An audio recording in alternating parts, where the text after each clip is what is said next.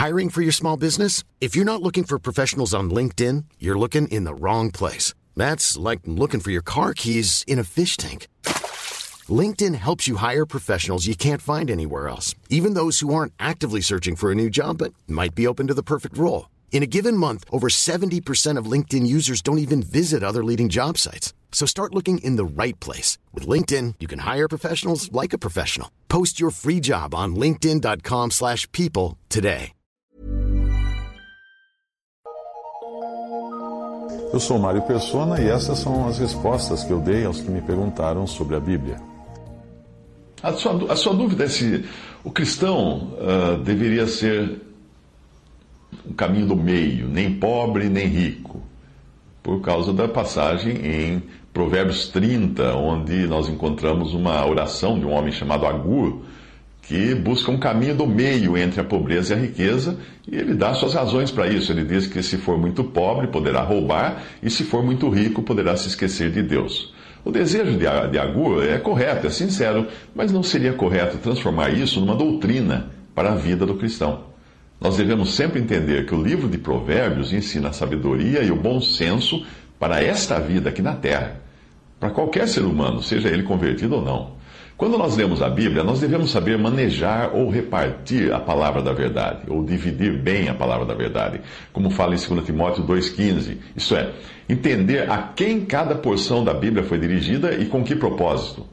Aliado a isto, nós devemos entender que a revelação de Deus só ficou completa com o Novo Testamento, em especial com as epístolas dos apóstolos que trouxeram à tona mistérios desconhecidos até mesmo dos autores do Antigo Testamento. Apenas a Paulo foram revelados pelo menos nove mistérios que eram completamente desconhecidos antes. Um, o mistério do Evangelho da Graça de Deus, que você encontra em Romanos 16, de 25 a 26. Outro, o mistério do endurecimento de Israel por um tempo, em Romanos 11, 25 a 27. Outro, o mistério do arrebatamento e da ressurreição do corpo de Cristo, que é a igreja. 1 Coríntios 15, 51 a 53. Outro, o mistério do um só corpo, a igreja. Efésios 3, de 1 a 9. Também o mistério da cidadania ou vocação celestial do crente no corpo de Cristo que está em Efésios 1:3 e Filipenses 3 de 20 a 21. Outra, o mistério do propósito de Deus de reunir todas as coisas em Cristo na dispensação da plenitude dos tempos. Você encontra esse mistério em Efésios 1, de 9 a 10. E mais o mistério da graça de Deus em Romanos 6,14, o mistério da identificação do crente com Cristo em 1 Coríntios 15, de 1 a 4, e o mistério da iniquidade em 2 Tessalonicenses 2, de 6 a 12.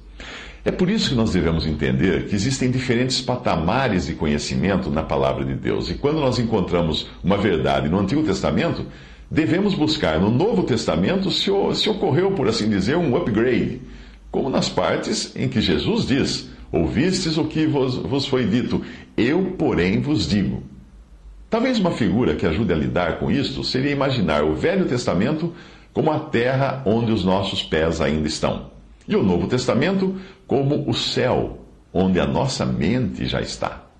Nós aprendemos no Evangelho princípios para o nosso andar aqui. Eh, e aprendemos também esses princípios no, no Antigo Testamento.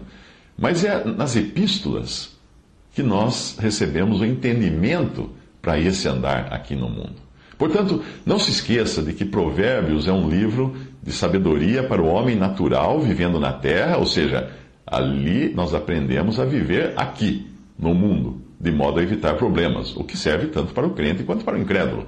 A ênfase demonstrada na repetição da frase filho meu, que aparece em Provérbios, também demonstra uh, que nós temos ali os princípios bastante apropriados para o homem na sua juventude, quando ainda não atingiu a idade adulta.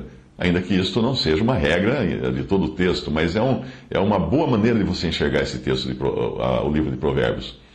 Quando nós vamos para as epístolas, nós temos um patamar mais elevado, porque a sabedoria ali é para o, o novo homem, que já não pede mais um meio termo entre riqueza ou pobreza, porém fica satisfeito com o que Deus determinar, inclusive com os extremos. O cristão já não avalia a si mesmo ou ao seu irmão com base no que ele tem ou não tem, pois Deus pode querer que uns tenham e outros não.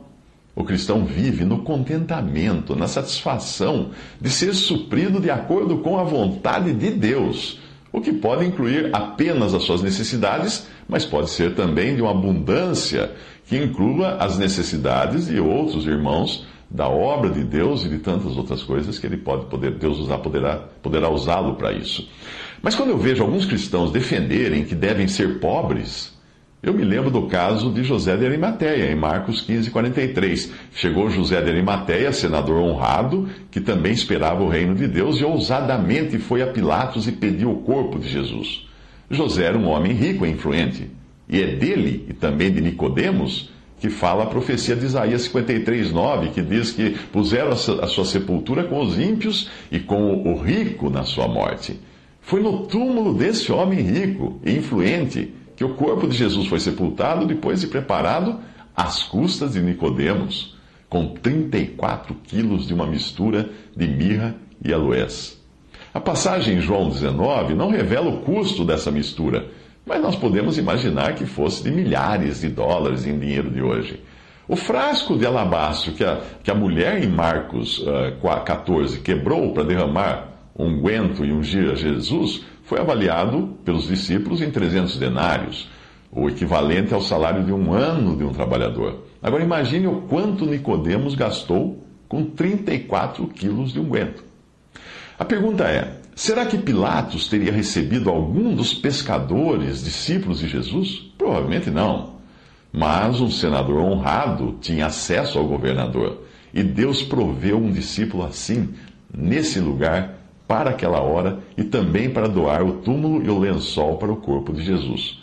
E Deus proveu também Nicodemos para pagar aquela fortuna por todo aquele unguento aromático.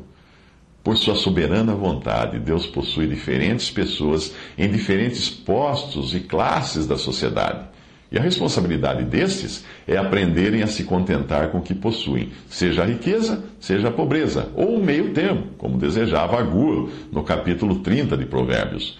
Mas se nós ficarmos apenas com os pés no chão, como Agur, buscando só sabedoria para a vida aqui, como ela é apresentada em Provérbios, nós perderemos de vista o patamar mais elevado ao qual o apóstolo Paulo nos conduz em sua epístola aos Filipenses capítulo 4, versículos 11 ao 13.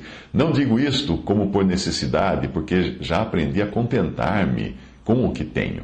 Eu sei estar abatido e sei também ter abundância. Em toda maneira, em todas as coisas, estou instruído, tanto a ter fartura como a ter fome, tanto a ter abundância como a padecer necessidade.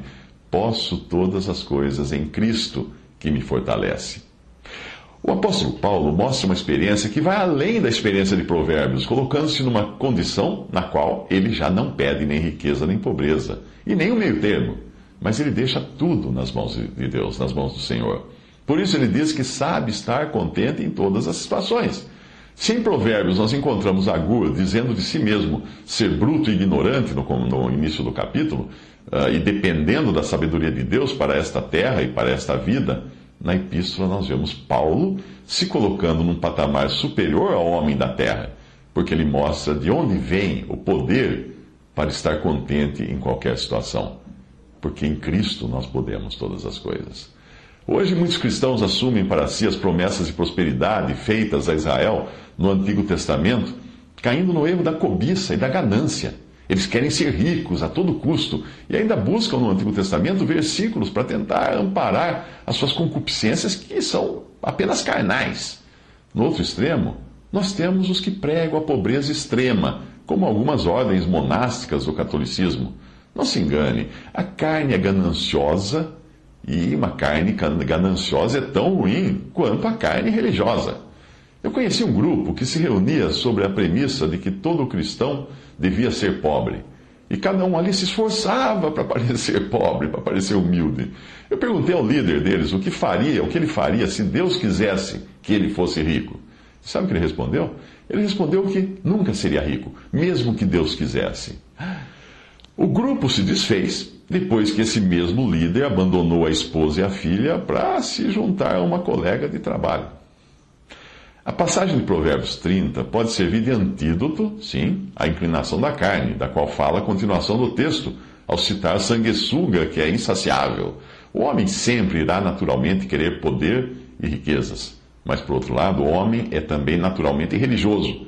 E existem aqueles que querem ser pobres para serem vistos como mais piedosos do que os que têm alguma riqueza. Todavia, seja na abundância, seja na necessidade, o cristão tem, o cristão que tem a mente nos céus pode dizer: posso todas as coisas em Cristo que me fortalece.